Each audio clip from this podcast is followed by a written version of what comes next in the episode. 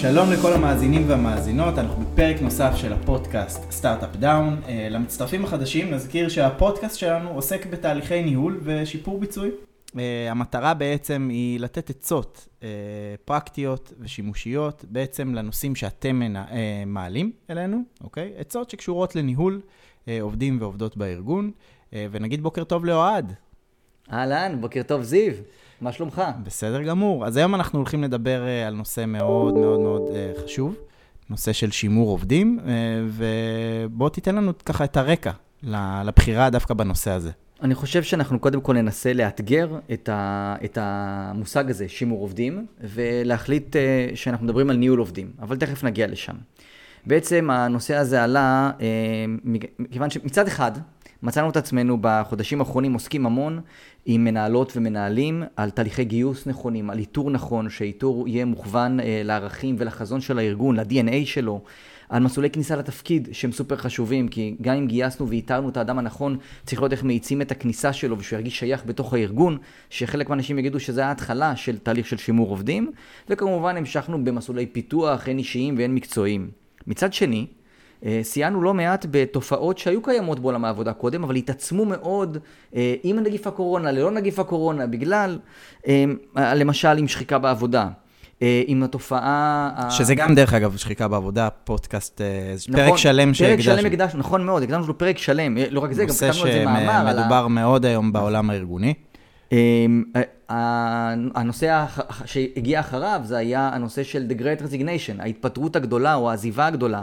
תופעה מדהימה שמיובאת עכשיו לישראל הברית, והיא גורמת, גורמת לאנשים לחשוב פעמיים על, אה, על, על למה הם נשארים, מה הם עושים. ואני חושב שמכאן הדרך קצרה מאוד לדבר על שימור עובדים, ואני חושב שאנחנו ננסה לאתגר את, ה, את המושג הזה. אני רוצה לנסות, אה, תקן אותי אם אני טועה זיו, אה, להגדיר ששימור עובדים טומן בעצם בחובו את הרצון של הארגון, של הקברניטים של הארגון, למימוש היכולות, הניסיון, הכישורים של אנשים, אנשי הארגון, אה, למען מטרות ומשימות הארגון, ולאורך כמה שיותר זמן. זו הגדרה נכונה? כן, ואם היית צריך להגיד את זה בצורה אפילו קצת יותר פשוטה, פשוט הרצון להשאיר את העובדים שלנו בארגון. אה, יש איזושהי אה, תחושה, אה, היום זו תחושה שקורית בהרבה מאוד ארגונים, של חשש, של פחד שהעובדים יעזבו. ולא רק יעזבו, אלא יעזיבו איתם, עם העזיבה שלהם, עובדים נוספים. זאת אומרת, ש, שנמצאים באיזשהו שלב של תהליך של מחשבה של עזיבה, אה, זאת אומרת, שהם ידביקו גם אה, עובדים ועובדות אחרים, ובעצם יגרמו להם גם לעזוב את הארגון. עכשיו, אה, אנחנו הבנו שזה נושא מאוד חשוב, גם בעקבות קריאה רבה של המאמרים שלנו, אבל גם כי בגלובס פנו אלינו ושאלו אם מעבר לזה שאנחנו יודעים להציף את התופעות שקורות, אנחנו גם יכולים לתת עצות למנהלים איך לעשות, והחלטנו ש... לא רק נשאיר את זה ככתבה נחמדה בגלובס, אלא גם ניקח את זה למקום אחר. אז אנחנו נכון. נציג את הדברים הרציונליים, כמובן, שיש uh, לשימור עובדים. מה שכולם מכירים. כל השיטות הידועות, שלא מזמן יצא גם מערכון בארץ נהדרת אה, משעשע על זה. השיפור של התנאים, והשכר הגבוה, ורכב, ובריחת הכדורים, ו- ומה לא.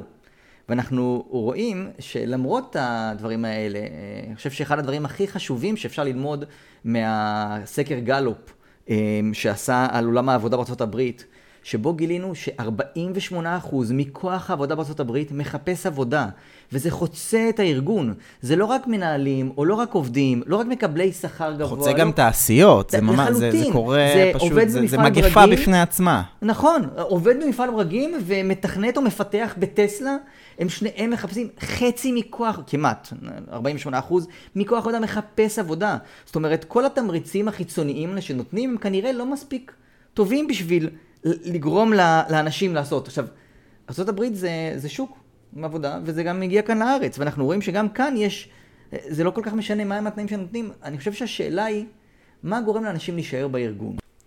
אני חושב שהתובנה המרכזית אה, מהסקר של גלופ, זה שלמרות כל הטוב הזה וכל התמריצים החיצוניים, וזה לא משנה אם אני הייטק, אם אני לואו-טק או אם אני no-tech.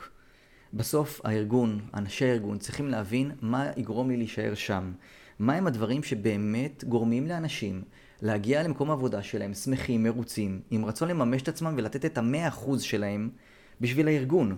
זאת השאלה, אני חושב, שנכון שבה נעסוק, וניתן לה כמה פתרונות, כמה מענים לדברים האלה.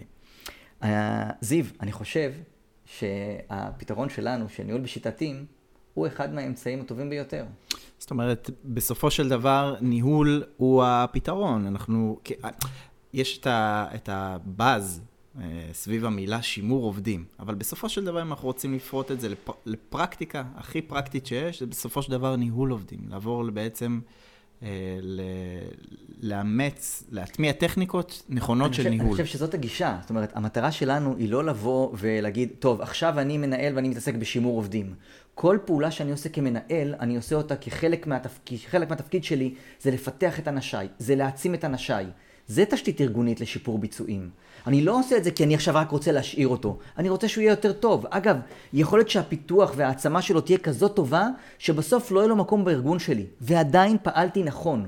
אנחנו שנינו מאמינים שכל מנהלת וכל מנהל הוא מנהל משאבי אנוש. נכון של מאוד. האנשים שלו. נכון מאוד. כאן... זה גם מזכיר לי, דרך אגב, סקר שפורסם בגלופ, איזשהו נתון, שבעצם 70% מהמשתנה שנקרא Team Engagement, בעצם המעורבות של הצוות בתהליכי העבודה בארגון, בעצם מוסברים על ידי המנהל, המנהל הישיר. זאת אומרת, בעצם 70% מהיכולת של עובד להרגיש מחובר לארגון ושייך לארגון, בדיוק. קשור בממונה, ברמה הממונה, במנהל הישיר שלו, בראש הצוות, ראש הצוות זה בראש המחלקה או ראש הקבוצה, זאת אומרת, בצורה הזאת. בדיוק, ו- ויותר ויותר אנשים אה, פונים אלינו ומדברים איתנו על הנושא של החשיבות של המנהל הישיר.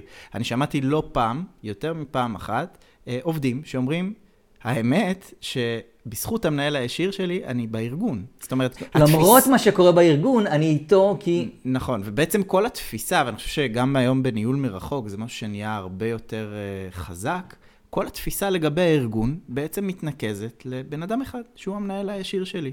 ככה אני חווה את התרבות בארגון, ככה אני חווה את תהליכים שקורים בארגון, uh, ובעצם זה משהו שהוא מאוד מאוד חשוב, זה כמו מין איזשהו קונקטור בין העובד לארגון, המנהל הישיר. ועכשיו שהבנו את זה, אוהד, אז בואו נחשוב על uh, עצות פרקטיות, כי אנחנו אוהבים גם uh, בפודקאסט uh, להיות פרקטיים.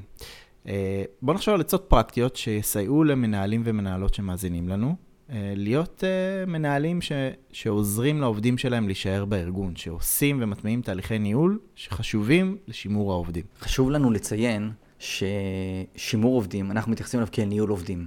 אנחנו לא רוצים שיהיה רגע שהמנהל אומר, טוב, עכשיו אני מתעסק בשימור עובדים, ועכשיו אני מתעסק בניהול המשימה. כל פעולה ניהולית היא פעולה שצריכה לעשות כשחלק ממה שאני חושב עליו זה איך אני גורם לעובד הזה להיות יותר טוב למען עצמו ולמען הארגון. איך אני מחבר בין היכולות ובין הניסיון של אותו עובד למשימה. איך אני יוצר מחוברות אמיתית ושייכות ותחושת השפעה אצל העובדים שלי זאת אומרת, אתה אומר, בעצם השימור העובדים זה, זה, זה התוצר נלווה של התהליכים האלה. זה לא המטרה עצמה, זה מה שיקרה בסופו של דבר. יותר מזה, אנחנו יודעים על ארגונים, ויש לנו כאן לא מעט דוגמאות, שהתהליך, התהליכים הארגוניים שלהם הם כל כך טובים, והמנהלים שם מאוד מאוד חדורים. עכשיו, גם כאן ידענו לסייג את התהליך. היה לנו חברה שבה היה רצון, היה ידוע שהלקוחות של החברה יכולים לקחת את העובדים של החברה, את המנהלי פרויקטים, ולשלם להם בין פי שתיים לפי שלוש. זאת אומרת, זה לא משהו שאפשר להגיד בקטנה, זה משנה, זה משנה את, ה, את, ה, את התמונה. והמטרה שלנו הייתה לקחת את, ה, את אותם אנשים שמצליחים בחברה לעבוד שלוש, שלוש וקצת שנים, ולקחת אותם בהתחלה לארבע שנים, ואז לחמש שנים, וידענו שמי שישאר חמש שנים, זה בסדר אם הוא יצמח ויתפתח למקומות אחרים. לא רצינו לעצור אותו. ידענו שזה הזמן שהחברה יכולה לנצל וליהנות מהכישורים שלו. התהליכים בחברה הזאת נועדו בשביל לייצר את, ה... את הצמצום פער הזה בין השלוש לחמש שנים, אוקיי? התוצאה הייתה מדהימה. כי אחד הדברים שראינו בקורונה, שלמרות שאותם אנשים הרוויחו הרבה יותר, כשהיה מצבים קשים יותר, אותם אנשים שכבר עזבו את החברה הזאת והרוויחו פי שתיים ופי שלוש, לאן הם חזרו בקורונה?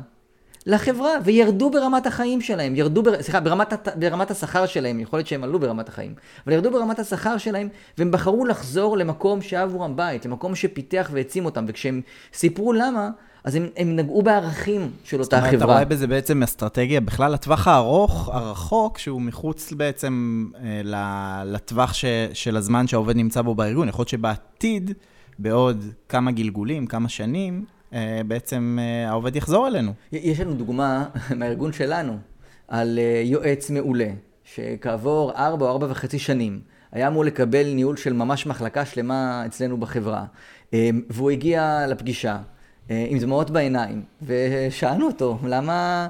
אז הוא אמר כי הוא רוצה להיות מנהל פיתוח עסקי בחברת הייטק.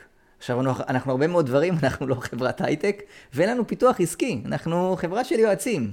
עכשיו, התגובה האוטומטית שלי הייתה, בוא ניכנס ללינקדאין, תראה איזה חברה אתה רוצה, אם יש לנו קשרים, נעזור לך.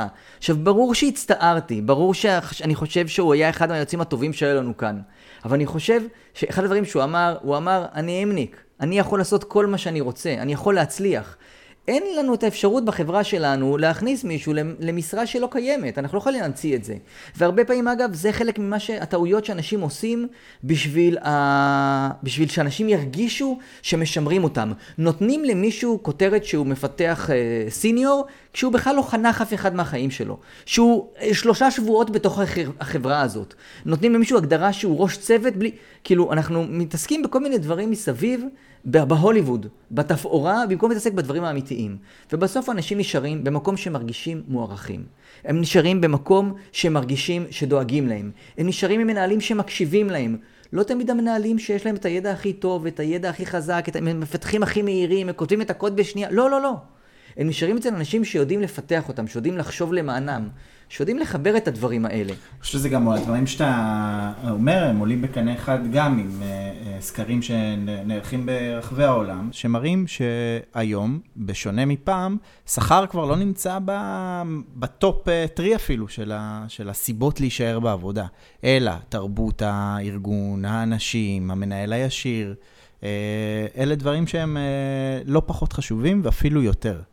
אה, יותר מזה, אני חושב שהנושא של שכר הוא אחד מהכשלים הארגוניים.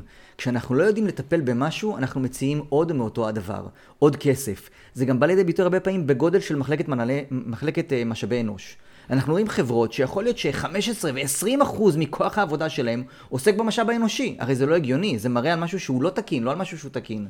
עכשיו, אנחנו חושבים שמחלקת מש... משאבי אנוש יכולה להיות הדלק הסילוני של הארגון.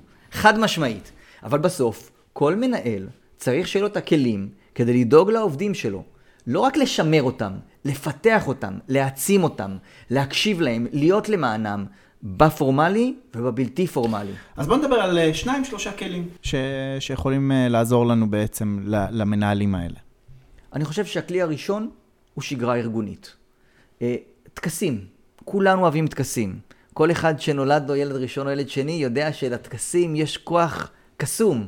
שיגרום לך לישון בלילה. גם, ב, גם בארגון.